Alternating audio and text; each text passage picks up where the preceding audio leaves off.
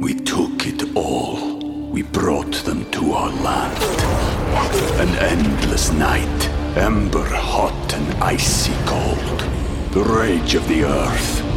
We made this curse. Carved it in the blood on our backs. We did not see. We could not, but she did. And in the end, What will I become? Senua Saga, Hellblade 2. Play it now with Game Pass. You're listening to this week's excerpt from the Dear Prudence podcast. To get the full-length, members-only version every week, join Slate Plus at slate.com slash prudypod. Dear Prudence. Dear Prudence. Dear Prudence. Dear Prudence. Dear Prudence. Dear Prudence. Dear Prudy. Do you think that I should contact him again? Help. Help. Thanks. Thanks. Thank you.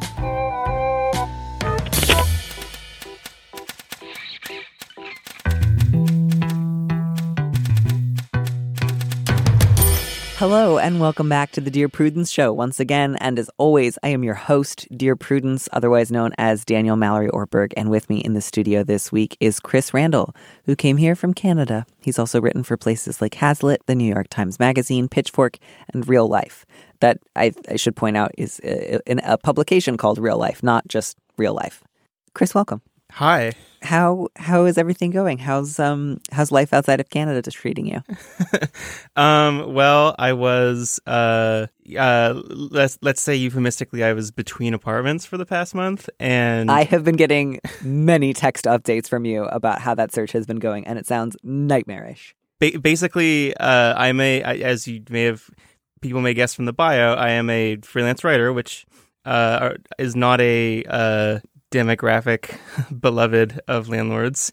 And there was there was one who seemed like he was gonna rent me a place and just kept making more and more deranged re- requests for various documents that I always complied with. And you know I I, I gave him uh like a reference from my old landlords uh pay stubs. And then he was finally like could we go over your last six months of bank statements one by one? And I sort of asked a couple friends like this is uh this this is like psychotic right and and they they were like yes I am so sorry that it is so difficult to find a place to live in a city that you would like to live in. And um I don't think we have any landlords on the docket today. So at least we will be able to let you think about problems you don't have. yeah I I do have an apartment again now so that is not a problem I currently have but Thank God. Yeah it, it keeps I, I keep having this like recurring uh dark thought which is just like the president is a landlord um that that almost seems to explain everything Yeah, no, I mean, times are dark, as you said. Um, but let's go ahead and try to solve a handful of very specific problems over the next hour or so. sure All right, would you read our first letter? Yeah, let me uh, summon it up here. Subject Not that weird. Dear Prudence, I am a gay man in my 30s. My boyfriend and I were planning to spend the holidays in my tiny hometown. My brother moved back there to be near our parents after a rough divorce. He has started seeing my high school ex girlfriend, who is a single mother herself. Frankly, I am happy for both of them. She is great and they deserve some happiness. My boyfriend is weirded out by this he says he is fine, but keeps bringing up how odd it will be to see my ex across the dinner table. He has never lived in a small town. My graduating class had 50 kids and doesn't keep in touch with his exes. He says the past should stay in the past. I have spoken more about this with my boyfriend than I have my brother, and he is the one dating her. My boyfriend insists nothing is wrong, but the topic still comes up. We are flying there for a week and a half. I don't want this to get awkward since this is the first time everybody will be meeting my boyfriend. What should I do before I get the tickets? Man, is there anything more just like low level but constantly frustrating than when somebody you're dating keeps saying, I don't have a problem with this, but I would like to bring it up in a pointed fashion, like on the hour, every hour? yeah, I, I honestly don't. Uh, I am also not from a small town. I'm from Toronto, a, a very big town, and I don't get what's weird about this. I I, I don't know. I, I think it's rather sweet, actually. Um, Especially given that like the letter writer has subsequently come out. It's not like the letter writer is like, oh, part of me still wishes I could be with this woman. Like it's not even she's not even the gender to be jealous of. No, like he came out, he has a boyfriend, his boy his brother moved back home and is is with his ex. Like it it it makes me think of, you know, some Shakespearean comedy where everybody sort of improbably pairs off at the end. Yeah. Um so I mean certainly like in the sense of like do I feel that the boyfriend in question has a kind of understandable response to this? You know, the letter writer's in his 30s. This is his high school girlfriend. Um, he has subsequently come out. Everyone else is super cool with it. I, I think it's odd. I think it's really odd that the boyfriend is is so weirded out by this. Um, and I also, I mean, I don't I don't want to get super judgmental, but I feel like especially if you are like gay, a lot of people do stay in closer touch with some of their exes just because it's a smaller community. So it's even weirder to me that he's like, the past should be in the past. You should never talk to anyone you ever dated previously. Yeah, I, I wonder if it would be useful. Like, it's it's a little unclear how explicit the the author has been about how he doesn't think this is weird, but I, I feel like it might be helpful for the boyfriend just to see this town, like, and how you know, like, oh, there's my old school. There isn't another school. Like, yeah, I, I definitely think this is worth having a, a, conversation before you go. And I think the the thing to uh, say to the boyfriend is nobody else thinks that it's weird. If you think that it's weird, let's talk about it. But I, I can tell you right now, if we're at home with a situation that everyone else has already talked about and you are the one who brings up isn't it weird? Isn't it strange? Um, that's going to be the weird thing. Right exactly. Like nobody's making this awkward except for you. Yeah exactly. Like clearly you're uncomfortable with this that is okay. It's okay to be uncomfortable, but we need to talk about it now. And I want to know directly from you what it is rather than just hearing periodically, boy, this is weird. Because I promise you, like, if we're visiting my brother and his girlfriend and some guy they haven't met before says, Isn't this weird? His response is not going to be, Gosh, you're right. I better break up with her. Like, uh, he cares about her. They're in a meaningful relationship. It's been a really long time since she and I were involved.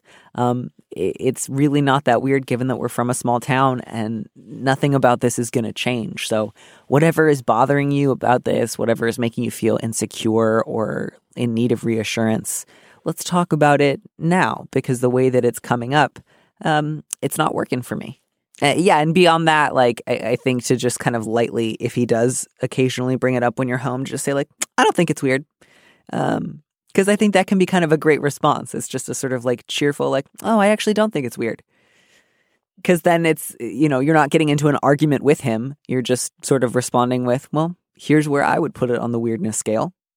Let's talk about something else. Yeah, yeah. In in general, I I have a hard time dealing with people who are just across the board. Like, I don't think anyone should talk to anyone they've ever previously dated. Um, yeah, I, I I feel like I have like at least a a cordial relationship with everybody. You know, like some of them are in other cities or whatever, so we don't see each other or or, or talk very often. But it's not like uh, you know I've like destroyed all images of them and banished them from my mind. And certainly, you know, some relationships end badly. Some people you're like, I wish you well, but I don't really want to like get lunch together periodically. And that's totally fine. Mm-hmm. But the idea that like everybody should apply a scorched earth policy to anyone they've ever dated, including like girls they dated in high school before coming out, um, you know, which is just in terms of things that the letter writer's boyfriend should be like concerned about or jealous over, that feels like really, really, really low down on the list. Yeah, I, I don't think this is a, a romance that is going to be rekindled. Yeah, yeah, or or like bring up a lot of really uncomfortable feelings, like oh, remember that time junior year when we, like, yeah, it's just, it's just, it's just cute. It's charming. That's all it is. Uh, this next one is your turn to read. Yeah, it is. Subject: What do I owe my friend? Dear Prudence, there's a woman in my tight knit friend group who's currently in the hospital for mental health reasons, most of them stemming from her terrible relationship with her husband. I'm not surprised. I loathe this man. He's made her quit her job more than once, shakes her for not being religious enough, is mean but not abusive to her cats. He casually advocates fascism and genocide. Normally, my response would be get her the hell out of there. But I dislike this woman. She's constantly telling racist jokes, and there are credible allegations against her of sexual abuse. She knew his politics before the wedding and told everyone about them like they were a cutesy foible. I long ago stopped inviting her to my parties, avoiding going to events if she was there, etc. This friend group would be better if she wasn't in it, but that takes time. Meanwhile, I still hear all about her life. For now, she's in the hospital and needs a lot of emotional support and probably some resources to help her realize she needs to leave her husband. But what do I do? She's been bigoted to my face. How much do I need to chip in for flowers? Visiting hours? A place to stay? Should I be helping her due to the bonds of feminism and sisterhood? It feels inappropriate to continue writing her out of my life, considering her vulnerable position. So, in a situation like this one, um, I think there's a couple of things that are important to sort of stress. One is that it is both possible for someone to be suffering from an abusive marriage um, and also to be like a harmful or dangerous person or somebody who has committed like assault or serious harm against other people in their own right. Um, and that one doesn't cancel out the other. Um, so, like, regardless of anything else going on in her life that she may still very much need to be held accountable for, it does sound like it would be good for her to receive help to leave her husband. Um, and I think we can kind of just, I think the letter writer's already there. I just think we can all agree on that. Like, she deserves help in leaving this man. She does not deserve to be abused. Um, I think it, it, it doesn't sound like right now she is in need of additional help. It sounds like she is being treated in the hospital. It sounds like she has multiple people in this pre existing friend group who are already a part of her life and who are providing her with help and support. Um, so, you know, the, the question here, I think, is really just is there something above and beyond all of that that I, letter writer, can provide her? Um, and if not, how do I deal with maybe residual feelings of guilt um, with not wanting to step up and help her out? Does that make sense? Yeah, I. Oh, it's it. It just sounds like such a a, a fraught situation because you know this this this woman has done awful things and is having awful things done to her, and it like it, it it makes you think of um I I've like I've never you know obviously used or uh, been involved with like um domestic abuse shelters, but I know they they do have um protocols to deal with you know uh, women and children who are being uh ab- abusive or or you know like just bigoted in various ways. Mm-hmm. Um and I, I, I don't know if like that's uh like if, if she would need to to like call on one of those eventually because you know the the author does mention like helping her find a place and and everything but um mm-hmm. that that honestly seems like uh like th- this really th- this seems like a a case where um the the average person is like maybe not even that well equipped to to deal with it. Yeah, I I, I think here here's my read on this. I think the letter writer should find one or two um like not super super intimate ways to offer support in this moment of crisis and then step back. Um I think it's kind of fair to say like does she already have people in her life who can be there for her in a way that is consistent with the type of friendship that they have had? Um, is there a reason for me to suddenly increase our level of intimacy despite not actually being closely involved in her life? Um, and I don't think that there's a reason to think that right now. So um, I think certainly encourage the friends of yours who do stay in touch with her. Like, hey, if you guys have a pre existing relationship, if she trusts you, if you talk, I really hope that you encourage her to leave her partner and to help her, like, find ways that she can like set aside money that he can't access find like a, a safety plan um, talk to different like women's shelters or places that could maybe help her with that. So i think maybe choosing the people you know who know her better than you do that's going to be a helpful way to not just like offer generic emotional support but to say really clearly i think she needs to leave him. And if she seems open and receptive to doing that i hope that you can encourage her to do so. Um, and then maybe you know adding onto a card or some flowers um, that other people are taking in so that you're part of a sort of general background of support um, rather than like showing up and kind of like starting a relationship that you don't really have with her.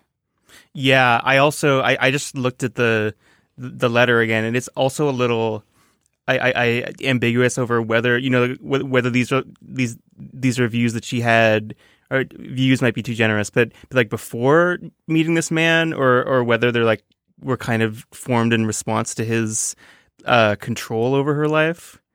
Um, I, I think it's more just kind of a question of eh, she may very well be in her own right a, a bigoted and prejudiced person. Oh yeah. Um, and that may just continue with or without him in her life. But even so, like she deserves help in getting out of this abusive marriage. She deserves not to be like physically shaken for not being religious enough. Um, but when it comes to, I think especially the stuff like um, her racism, the fact that you believe there to be credible allegations against her of sexual abuse. Um, those those are pretty significant things. And again, that doesn't mean that she deserves to be abused now, but there's a reason I think that you feel reluctant to sort of um, uh, rush to become uh, emotionally close with her. Mm-hmm. Um, and and I think the the other key here is that she needs resources to help her realizes that she needs to leave. Um, I think especially if, if she were not able or willing to access that help, if she wanted to stay in that marriage, um, you know, it would not be safe or healthy for you to become like a new, closer friend of hers. Um, so yeah, I think really to stress to the friends who keep in touch with her, if she seems receptive, I think you should encourage her to leave. And like, here are some resources local to our area that she might be able to access. Um, if not, um, if if if she decides to stay with him again, I think it's better to stay um, at the distance that you already are.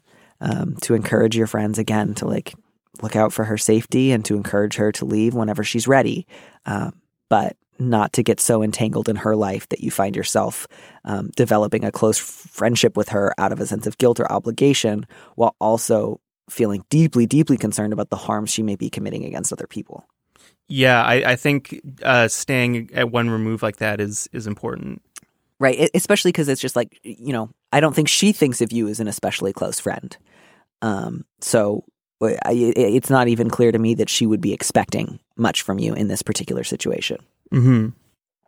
Um, and frankly, like again, this may not be something that you want to talk about while she is in the hospital, but in the longer run, I, I think to have some difficult conversations with your other friends to say like, I'm both concerned for her well being in this marriage, and I'm also really concerned about these allegations of sexual abuse. Uh, I'm concerned about her racist comments, and I'm uh, concerned about her bigoted views.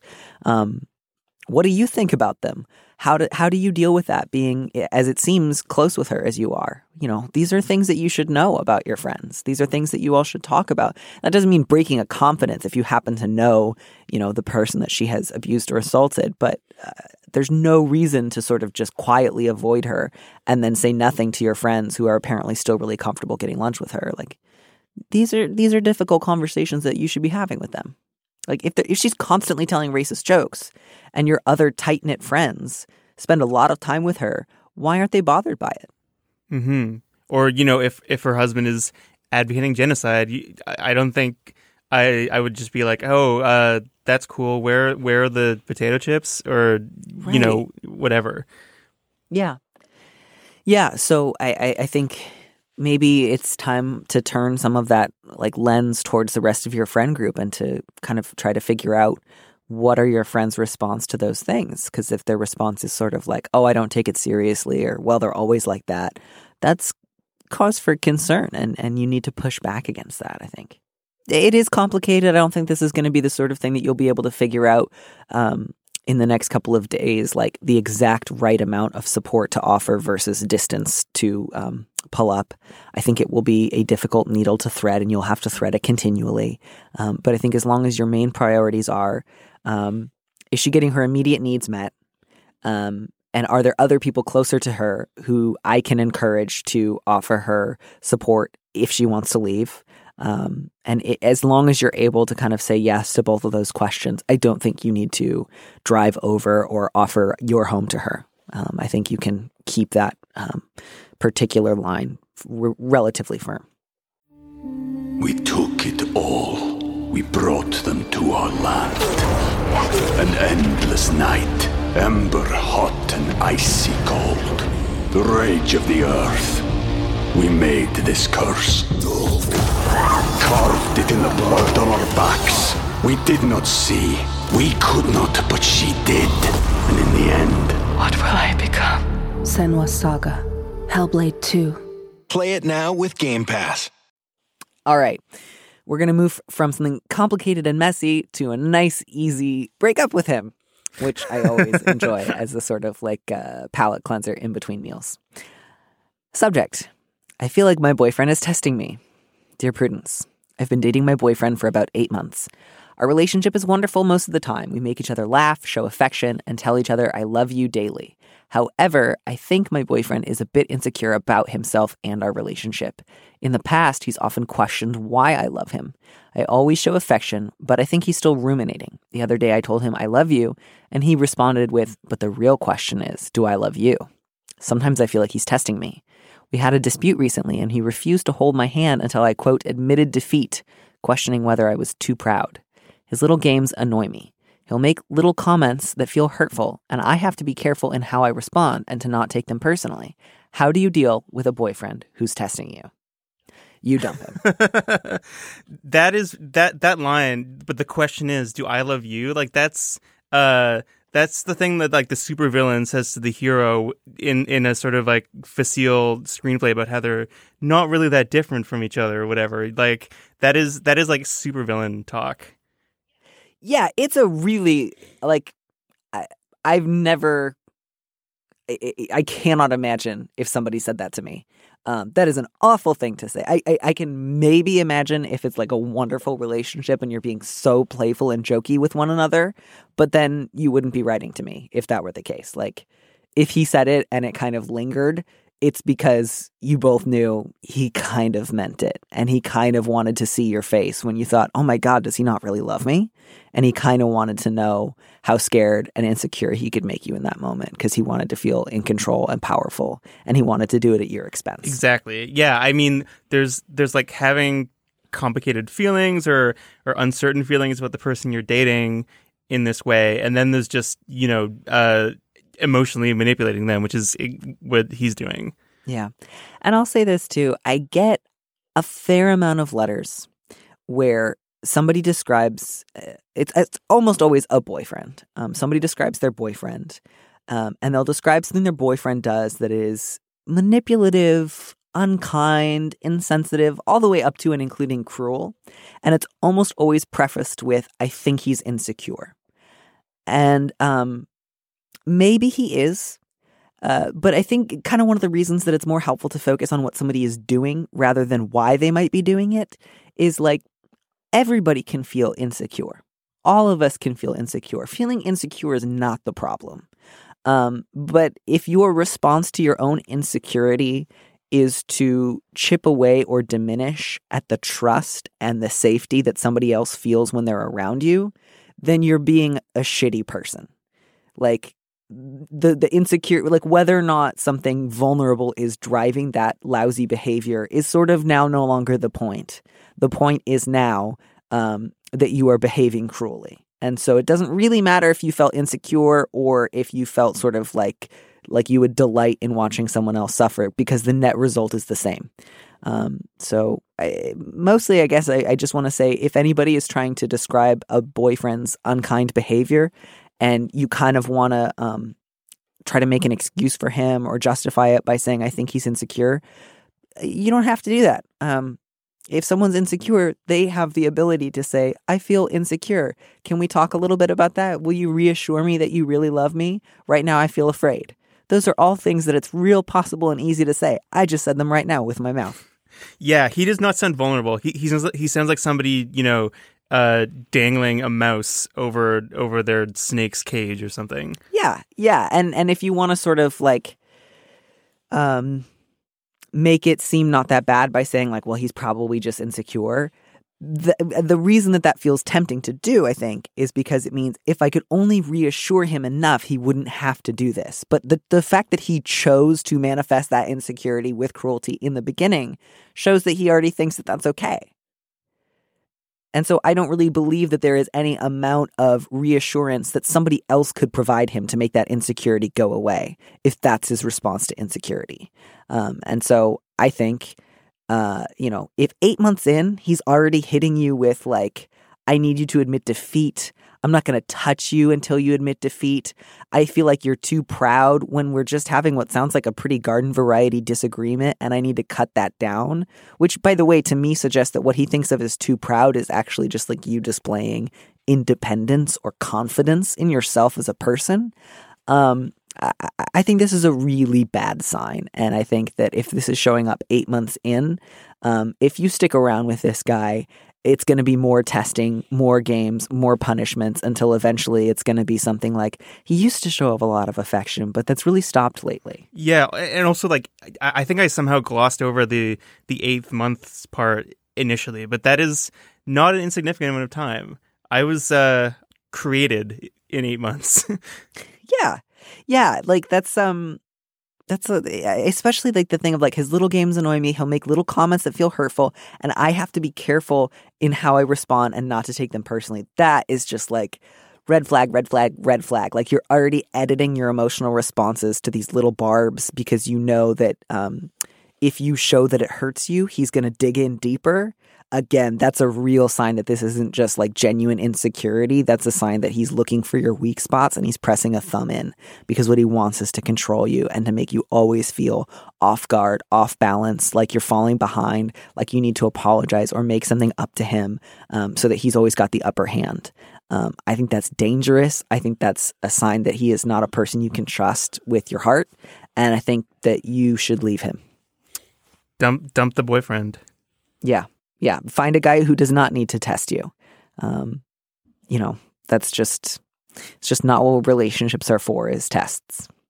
Um, and so mostly I think I'm just worried that this letter writer is going to talk themselves out of um, taking this seriously and try to like say, it's not that big a deal. It's not all the time. Mostly he's real affectionate. Um, I, I think that's kind of why he's mostly affectionate so that he can get those moments in. Like, I think that's all kind of part of the, the the strategy. I don't think this is something little that you're blowing out of proportion um, or just like a minor issue that if you could only find the right response to, you could get him to stop. Um, I think this is a serious, serious sign that he does not have a good character. All right. That's it for that one. That's all I got. Is there anything left for you there? Do you feel like there's anything else that you would want to throw in there or suggest? No, I, I, I think just saying like you should dump him in, in 10 different ways was the best possible answer. So often that is just the right thing to do. Um, not always, but often. Oh, this next letter is really sweet and also like, I'm so sorry. Um, it, it, it definitely it took me back to a certain time in my life. The subject is Is this a crush? Hopefully not. Dear Prudence, I'm a gay man who's been happily married for three years. My husband has two cousins who are 12 and 14 years old. A few months ago, the 14 year old came out to me at a family event. I was honored that he felt close enough to tell me this, and I, of course, gave him my love and support. He said it was okay to tell my husband, but asked that I not tell anyone else in the family yet, which I agreed. Since then, my husband and I have spent a lot of time with him and his brother, mostly just going out to eat, taking them to movies, and going to various family outings as a group. I think he might be developing a crush on me. I've caught him looking at me multiple times, only to quickly avert his gaze when I notice. He likes to text jokes and memes to me more than to my husband, asks what celebrities I find attractive, and tells me about his favorites. He'll jokily punch me, challenge me to wrestle. I wrestled in high school. And he likes to sit next to me on the couch when we watch TV. We have weekly Netflix nights where it's not uncommon for us to have five or six or more family members over for pizza and to watch movies. On multiple occasions, I've noticed that he waits to see where I sit, then sits next to me. This sounds terrible, but I'm a relatively handsome guy and I know what flirting looks like. I haven't said anything to him or my husband as I'm truly stumped. Lately, I've ensured that we're never alone together and have done my best to avoid physical contact other than hello and goodbye hugs. What else can I do? I love this kid. How do I maintain appropriate boundaries while still supporting him and helping him navigate being a gay teenager? I didn't have anyone like that when I was a closeted teen, and I don't want kids of my own, but I love the fact that I have the chance to be a mentor to him and I want to do well. Ugh, this like really took me back to being 14 years old. I, I just want to say as, as an aside that the the phrasing "relatively handsome" is uh, perfect. Like I I loved that. Like, that that's that just that's how a character makes fun of you in a in an Alan Hollinghurst book. Like yes, oh, relatively handsome. You know, in comparison. um, I did. If, you know, sometimes you can get a read on a letter where someone will describe their own looks, and it can feel a little like, okay, we get it, you're hot, and sometimes it feels a little like okay, we get it. You are hot. And you do have to deal with that. And it, for whatever reason, this felt to me like more of the category of like, I, I just like this happens to me a lot. I, I, I don't love talking about that, but it's just true that oftentimes people get real flirty with me. Um, I'm, I'm describing the letter writer. I'm not talking about myself. Um, and yeah, I, I my my read on this was that the the letter writer is reading the situation correctly, and it also threw me back to being like 13 and 14 years old, and um, my mom worked with this crew of like mostly guys in their like late 20s who would come over to the house like once a week for meetings. And i was like a little bit in love with all of them in the way that like dorothy is a little bit in love with the tin man and the scarecrow and the cowardly lion. And they were super nice and super appropriate about it. And like in retrospect i'm sure i was like you know, I thought I was like, oh, I'm totally keeping this to myself. And I'm sure I was just like as moon eyed as possible and like, gee whiz, they're coming over again. hey guys, how are you? yeah, and it's it's also I the tricky part is I I mean it it, it sounds like the the uh, the author is doing everything right by maintaining physical boundaries, clear physical boundaries, but also you cannot actually talk to the kid about this because it'll be the most mortifying thing imaginable.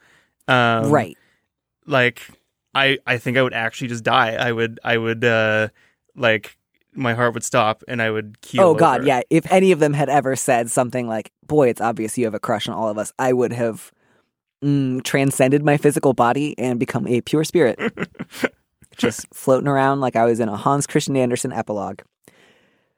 Um, yes, I, I agree. And, and unless the kid like totally kind of breaks with reality and like tries to say something to you um, at, at, which point you would need i think to talk both with your husband and with him about it. I, I don't think you need to like gently let him down. Like i think if he were to think about this for more than 20 seconds i'm sure he knows that this is like a crush that uh, he does not need to say anything about. But um, I, I, think it's very sweet that you both want to like try to be um, like present and helpful to him uh, but also not like um, needlessly cause him pain.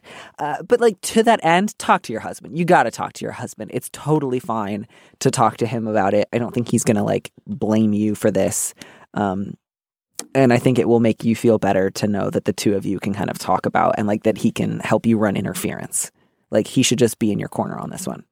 Something else I, I thought that might be useful, you know, a, a, aside from uh, being there for this kid if he has any any questions or um, you know if, if if people give him shit at school or whatever um, maybe trying to uh, uh, sort of mentor him in in a more like intellectual or artistic way if that may you know like like like give him a book by like James Baldwin or John Ashbery or something. Like something that's very much like not physical if mm-hmm. that make if that makes sense. Yeah. I, I think there's going to be a couple of things that you can do. Like number one is just tell your husband and you know frame it in kind of the way that you have with us, which is just like, hey, um, I feel a little goofy talking about this with you, but I've just noticed that like the kid seems a little enamored, and um, I mostly want to make sure that we're being like as kind as possible while also not um, like opening up any situations where um, I would have to like squash his feelings. And so just even like, you know, making sure that when you have a lot of people over, that you and your husband have a place to sit together such that like he's sitting to one side of you and there's not another seat next to you. I, again, like not like he can never sit next to you again because you'll, but like, you know, just trying to make sure that in general you sort of have a strategy for maintaining good physical boundaries. If he jokingly punches you, it's totally okay to just say like, hey, kiddo, like, please don't punch me. Um, if he playfully challenges you to wrestle, don't get involved in like a jokey back and forth. Just say like, nope, and like squelch it. You know what I mean? Like, don't give a response to it. Don't turn it into this kind of like funny thing. He keeps bringing it up. Like, just go real neutral um, and and kind of try to remove a, as much tension as you can from the moment. Just like, no. Yeah, you are not in my weight class. no, because don't, don't actually. I wouldn't actually like, say that, but that's like. oh yeah, I know. Of, like of course, like the goal is for him to get crushes on kids his own age, and like that will eventually happen. But I get that right now he's not really out, and you have this like wonderful life that he wants for himself someday. It makes a ton of sense that he would feel a little fixated. Um, and a lot of that's totally harmless. But yeah, absolutely. Talk to your husband. Um, if he's texting you a ton, you can always just say, like, you know, hey, I'm at work right now. I'll talk to you later. Um, you can certainly, if he says, like, what celebrities do you think are hot, you can deflect that conversation. Um, like, like I'm like I I, grew up uh, a child of ministers in the Midwest. Like, if anyone needs me to desexualize a conversation, like give me 30 seconds advance warning, and I will be there and I will help you. Um, yeah, um, and and I think like you said, like um, you and your husband both can like offer him books or like have conversations with him as a couple, but kind of try to make it clear that um, the relationship that he can have with you guys is going to be as a unit rather than like a real, real, real special friendship just between the two of you. Mm-hmm. Yeah, absolutely. And and I think because because the main goal here is for him to feel like he has a safe space with the two of you, um, that he is like loved and accepted, and that Eh, you know, you're not like afraid of him or his feelings, but also that you're not going to kind of try to develop like a really, really special one on one relationship with him while he's at this really vulnerable time in life and clearly developing, you know, feelings for you. That the best thing that could happen for all of you is that they, you know, fade as quickly as possible. And the nice thing is, I'm sure in a year or two, he will probably look back on this and be like so embarrassed you oh, know, when, totally. when he when he first like dates a boy his own age, you know? Yeah. Yeah. Yeah, he's there will definitely come a day where like me, he will look back on his own memories and think like, "Oh, oh, I was incredibly obvious. oh no, I was a child and I did not know how to manage my face." Um, and that's totally fine like as long as the adults in question are like appropriate, sensible, caring people, um, that ends up being just kind of like a funny moment where you look back and feel sort of heartbroken at like what a goon you were, but also a lot of affection towards the sweet little goon that you were. But yeah, I think you're already doing a lot right. The only other thing that will be helpful is talking to your husband and again making it really clear like I'm not like petrified of this. Like I'm not stressed out. I know how to behave appropriately with a 14-year-old. I just wanted to talk to you. Mm-hmm. And I think you guys are doing lovely, wonderful things with him and his brother. And I'm so glad that they have you. And now I'm just like remembering eighth grade in way too much detail. And uh, I'd like to move, please. uh, here's the. Is this the last one, or is there going to be a? It is the last one, but I think we're going to be able to sneak in the the extra letter. So this is the second to last one. Well, that's great. Um, this one subject: selfish or sensible. Dear Prudence, my husband has always been close to his family. He grew up with his family, living paycheck to paycheck. Now that he's grown, he takes it upon himself to support his mother, sister, and her two children. He pays for their cable, cell phones, and is always ready with a handout whenever something goes wrong or they can't pay a bill. We're at the point in our relationship where we're ready to buy a house and start a family, which means we need to start saving money. But I feel like we can't ever get ahead because someone always needs something. I make about twice what my husband makes, and I'm okay paying the big bills, but I need him to contribute how do I start the conversation with him that I need him to start focusing on our family and our needs and stop being the knight in shining armor for my in laws? What's your take here? Like, what's your kind of general feeling about, like, is it reasonable to say to somebody, I don't want you to give your family money? I think I would need to know more about the situation, honestly. Um, like, is is one of the family members like chronically ill?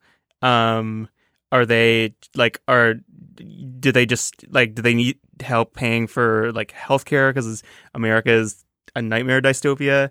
Um, I mean, it, they she the, the author does say you know like like cell phone bills and and and less serious things, so maybe that's an indication. But um,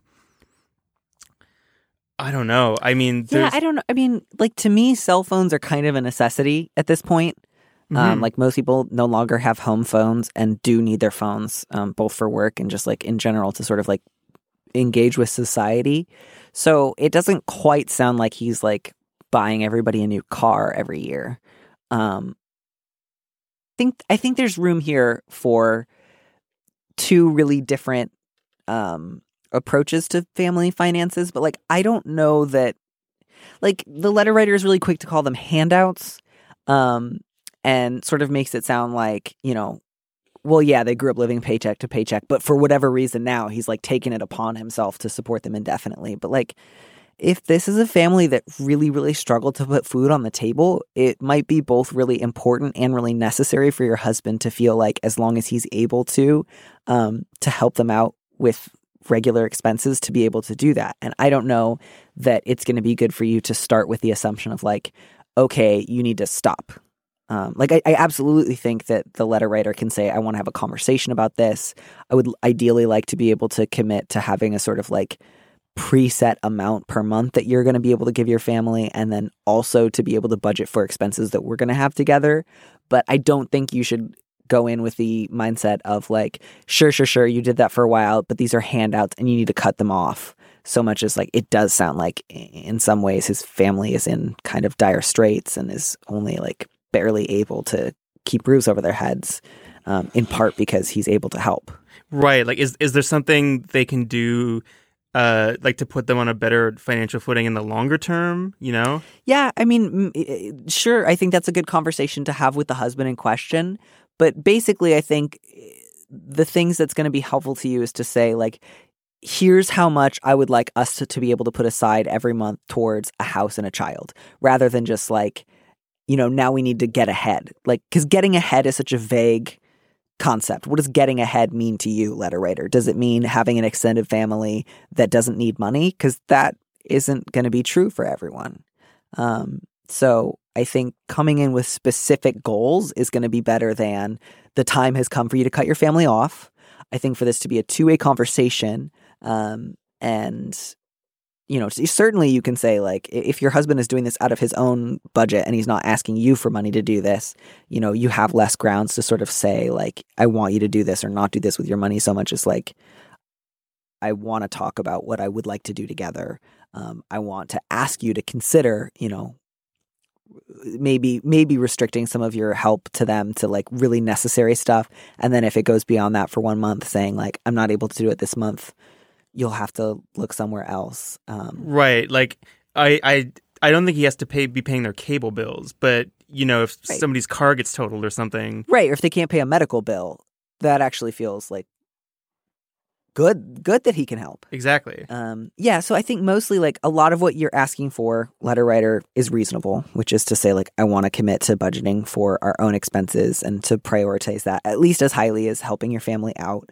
But I would I would avoid language like being the knight in shining armor for my in-laws. Like if he grew up with this family living paycheck to paycheck and his mom can't pay like a car payment, that's not being a knight in shining armor. That's like helping the woman who raised him um, and who doesn't have enough money to make ends meet. Mm-hmm. Yeah, I mean, my my dad grew up in a in a in a family uh, a, a, lot like that, and he's uh, very thrifty in most ways, but he was he's he's always like been willing to help out family members. I, I think because of those experiences. Yeah, and I think there's a really big difference between like you know, I'll hear from people who are like, I have an adult sibling who has, you know, made a series of really, really lousy choices and wants other people to be responsible for that and is asking to be bailed out after I've already given them a lot. And I totally understand why in those situations somebody doesn't want to do that.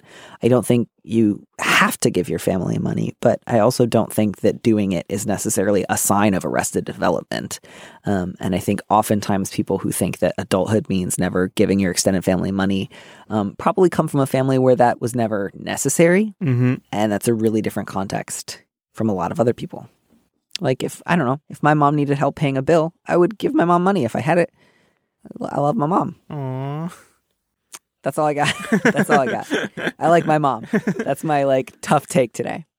When you need mealtime inspiration, it's worth shopping Kroger, where you'll find over 30,000 mouthwatering choices that excite your inner foodie. And no matter what tasty choice you make, you'll enjoy our everyday low prices, plus extra ways to save, like digital coupons worth over $600 each week. You can also save up to $1 off per gallon at the pump with fuel points. More savings and more inspiring flavors make shopping Kroger worth it every time. Kroger, fresh for everyone. Fuel restrictions apply. Um, yeah. All right. We got one more, and you don't have it. I have it because it's a bonus, and I thought we had enough time, so I want to do it. Um, and it it seems yeah, it seems in keeping with the theme of today. The subject is social anxiety, the sequel. Dear Prudence, I'm in a grad program that's quite small, and all the people I know, a considerable number, who have graduated from it talk a lot about how close they were as a class. I can't stop mourning the fact that I'm not having the same experience. How can I stop worrying about the social aspect of the program, stop comparing it to past semesters, and just get the most out of it? I do have a few good friends, but the group itself is not cohesive, and after a few poorly attended attempts to host get togethers, I'm really discouraged from continuing to try that route. I can't force these people to like each other or me, but I'm in a spiral of self doubt. Are they not associating with me because I sometimes have bad work habits and they aren't interested in staying connected after we leave? I realize that I can't know what they're actually thinking, but this is something I worry about. I had trouble fitting in as a child in a pretty homogenous setting. I did not conform. But ever since adulthood, I've always been able to approach the people I wanted to befriend and easily strike up a friendship until now. I've been thrown back into a sea of social anxiety I thought I had left behind. Is it me? Does it matter? And if it doesn't, how do I stop distracting myself by grieving and just get some work done? Oh, I, I, I really feel for this for this letter writer. Um, I thought that you might have some deep wells of compassion on this one. yeah, um, yeah. Former like for, former uh, friendless dorks anonymous. Uh, oh, I, I mean, I never, I, uh, I've never been in, to grad school or anything. Although, um, uh, you know, going to media parties in New York is basically like a perpetual grad school. I, I the, the fact that also that everybody is kind of competing for academic jobs that don't exist anymore se- seems to make this so much worse. Right. And then and the idea of like all these alumni like calling you up and being like, I just wanted to mention that when I went to this program, we were all best friends and we woke up in beds of lavender and then danced around and translated Latin for one another and then we got matching tattoos and, you know, now we're all 10 feet tall and made of gold like that's not helpful um to be hearing. And like maybe they were all that close but i'm also willing to bet that like years out of that grad program they have a you know people who spend and again i'm assuming that they spent money and we're not like being paid stipends but like grad school is really hard and you have to sacrifice a lot. And sometimes people want to justify big expenditures by making something seem better than it was. So just remember that the people who talk about how close they were with the other members of their program are several years out from it um, and have perhaps really high motivation to color it with like rosy colors. Oh, um, yeah. Rather than to say, you know, like actually there was one guy in the program who hated me, or like a bunch of real duds, or sometimes we just had no chemistry as a group. Yeah, I mean, I I am from Canada, which is a country that doesn't have any Ivy League or super exclusive liberal arts colleges. Like, Basically, Can- Canada is a land of state schools. Um, And, you know, like the, the, the university I went to, the it has like 50,000 undergrads or something absurd like that. And w- whenever people here describe those kind of tight knit grad school experiences to me, um, it, it half the time they they kind of it, it kind of it's like them venting. I uh I I think it can definitely like it's not entirely like a fun social experience. Yeah, these people have, I think, real reason to remember it more fondly than they actually experienced it at the time. So take what they have told you with a big old grain of salt. Um, I think it's probably actually a lot closer to your experience, which is to say that they probably had a few good friends. Like if it, the group's pretty small and you have a few good friends, that's probably a big chunk of the group. You know, just because having a, a couple of parties where not everyone showed up, that's not a sign that people aren't getting along. I mean, as you said, it's grad school. Like, it's probably really busy. It may just be that they were feeling stressed out and overwhelmed. That doesn't mean you should keep trying to host these get togethers and drive yourself nuts, trying to get everybody to become like really, really close. But, um, you know, there are reasons that maybe not a lot of people showed up beyond simply they don't like you as a host. Hmm. Yeah, I don't think it's it's not like you know Brideshead Revisited or something where you can spend your academic career just going to fabulous parties all the time and then uh, occasionally show up up in class and and saying uh, something terribly witty Um, if you do that, you'll Yeah, probably that died with the war. yeah, you you you probably just flunk out. Um, so I, I think the most uh the, the most reasonable explanation is that a lot of these people were just like chained to their computers um Yeah. and did not go go out that entire weekend. Yeah. And so the the sort of fear is like both oh this is casting me back to childhood when I didn't fit in and also they've somehow already sussed out that I don't really belong in this program and they've already decided that I'm not worth associating with afterwards, which are two pretty big like fears, I think. So, um you know, I think therapy is great for anyone in grad school. You may not have the time or the money, but if you're um uh, if your institution has like a student counseling center, I would highly recommend uh, finding somebody you can vent to for an hour or so a week about the fears and anxieties that you have. Um, and then I would say focus on the good friends that you have now. Um, when you're in that spiral of self doubt, um, I think you can just try to speak to that and say, like, one or two poorly attended parties does not mean that everyone else has already decided that I'm not worth associating with. I got into this program. Multiple people in this program want to be my friends. So even if it doesn't feel that way, I actually have like external evidence that I am liked and accepted here. I was just nodding and then realized that Chris, I can't see it when you nod. I need your words. that's that's not a that's not a that that doesn't make a sound. Um, No. but you're right. What helps you uh, when you get thrown into uh, that sort of, oh God, am, is it just like in second grade again? Or like, does nobody like me? Does it help you to focus on something else? Does it help you to focus on other people? Does it help you to like take some time to yourself and just like leave the situation? Like, does nothing Oh, work? my does God. nothing help? I what mean, helps you? This also happened like being a like being a freelance writer. This it's a it's not even always about uh you know f- secretly fearing that nobody likes me or whatever. It's just about being you know locking yourself in your room and and feeling lonely. Um and I, re- I really do love I, I think exercise is is is is really good for this because it just like takes you out of your own head. I, I feel like uh that that really helps for me. Um What I kind lo- of exercise? I, I always want to dial down to hear like what actually somebody does because literally anything. You- I mean, I, I just like using the elliptical because I can look at my phone at the same time, uh, which is maybe maybe not uh, the the healthiest thing to admit, but there we go. Um, I really love, and this, you know, you might have a, a, a job that, that doesn't allow for this, but I really love like going to movies in the middle of the day, um, alone. Uh, I, I actually feel like that, uh, kind of being in the presence of, of all those strangers is is is helpful. Um, it's it's it's like a it's like a temporary social experience, I suppose. Um, and sometimes I'll I'll also just you know I'll, I'll be like, is there anybody that is there like a friend that I haven't been in touch with for a while? Um, uh, like maybe I should write them an email or just like send them like a stupid meme. Um, I I think that um like trying to reconnect with people regularly is is is like invaluable when when when when when you feel that way. Yeah. And I think too, it sounds like the letter writer has, once they kind of aged out of that childhood not fitting in stage, they then had a sort of like uh, uninterrupted chain of successes when it comes to social interactions where like everyone that they had t- approached wanted to be their friend. Mm-hmm. And so then it kind of felt like, okay, this is the new normal.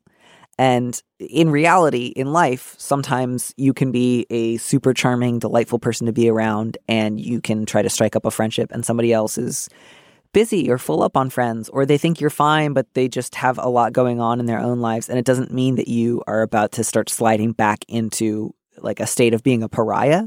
Um, it's just part of striking up friendships. You know, you're just going to sometimes get people who are not interested, and it's nothing personal. So, um, part of you might feel like the only two ways I know how to exist are being like anxious and alone, or picking up all the friends I want whenever I want it. And so, if it doesn't work after one or two attempts, it must mean I'm going back to that childhood state. And I think it'll just help in those moments to say, you know, I don't think this has anything to do with me. This person has not given me any reason to think they don't like me particularly. Um, they're probably busy and stressed out. And that was actually probably true of a lot of your friends who attended this program a couple years ago. Yeah, I mean, grad school by its nature is a fleeting experience. So Yeah. like for for good or ill, it's this this will be over soon, and you'll have to think about what you're doing next. Yeah, and it's not going to be this like magical Dead Poet Society experience, which even Dead Poet Society was a real bummer. Um, although they got to like stand on some chairs and recite poetry at each other. I've never actually seen that movie, even though I love John Lithgow. He's he's in it, right? Wait, John Lithgow is in Dead Poet Society? That doesn't seem right. Who Oh. I, I think I'm confusing it with some other. Uh, what's that guy's name? John, the the author. Um, Wait, what? John the author? Isn't it based on a book? I actually don't know. I know Robin Williams is in it. I know Robert Sean Leonard is in it because it always used to like air super, super edited on TV when I was a kid, like almost as much as the Shawshank Redemption. So I've seen Robert Sean Leonard like at the end of that movie, but being edited so you don't see him. Mild spoilers for Dead Poet Society. Um, you don't see him die, I think, in the TV version. But that's all I've ever seen is like the first scene where they rip up the poetry books and then the end when Robert Sean Leonard dies. Um, but God, if John Lithgow is in that movie, I got to give it another look. Yeah, I completely thought that this was uh, based on a novel for some reason. John Lithgow is not in the movie. Are you thinking Um, of The World According to Garp? yes. Because that's a movie with John Lithgow that's based on a novel, which I also haven't seen. Isn't it set? Is it also set at a college or? that I don't know.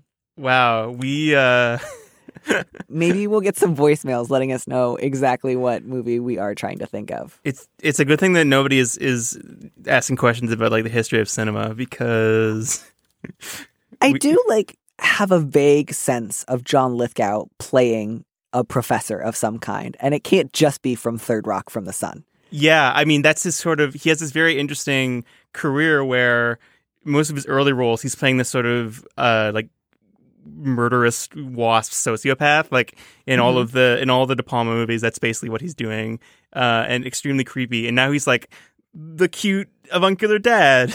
I um just want you to know that I've been googling John Lithgow during this entire conversation, and I'm currently reading an AARP magazine interview with him, um, which I, I think is am- oh my god. wait what what what happened? Well, I I just found out that his babysitter when he was very young was Coretta Scott King. holy holy shit how did Yeah.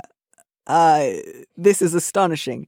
He j- he says Coretta Scott was our babysitter when I was very young. I saw her later in 1974 when I did a Broadway comedy. She reminded me that she'd been my babysitter. I had not made the connection between Coretta and Coretta Scott King. Can you imagine finding that out from such an iconic person? That is remarkable. I learned something about John Lithgow today. not not what movie we were thinking of, but something even better. can we, can we start a, a a John Lithgow podcast Yeah, absolutely. That's all. The world according to John Lithgow. That's the new podcast that we're doing. Chris, thank you so much. First, for coming all the way from Canada to this country, um, and then from coming all the way uh, from New York to my podcast. thank you for having me Um, I hope that you never have to move again, that you get to live in this apartment until you die, and that nothing ever troubles you. Thank you. I, I I'm very confident that nothing bad will ever happen again. I think we can both safely go out on a limb in saying that. Um, have a fabulous, fabulous rest of the day. Thank you so much for coming on the show. You too. Bye.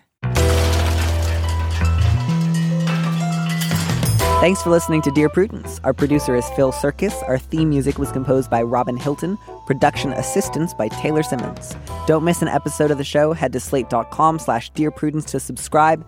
And remember, you can always hear more Prudence by joining Slate Plus. Go to slate.com slash prudypod to sign up. If you want me to answer your question, call me and leave a message at 401 371 DEAR, that's 3327, and you might hear your answer on an episode of the show. You don't have to use your real name or location, and at your request, we can even alter the sound of your voice. Keep it short, 30 seconds, a minute tops. Thanks for listening.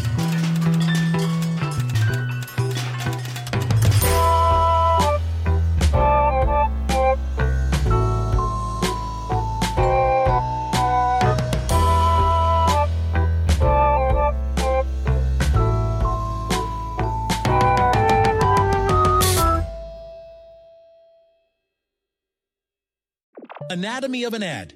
Subconsciously trigger emotions through music. Perfect. Define an opportunity. Imagine talking to millions of people across the U.S. like I am now. Identify a problem. Creating an audio ad is time consuming. Offer a solution. Utilize cutting edge AI. Imagine creating all that in under 30 seconds. Well, we did to create this ad. To learn more about AI in the audio industry, download the white paper from audiostack.ai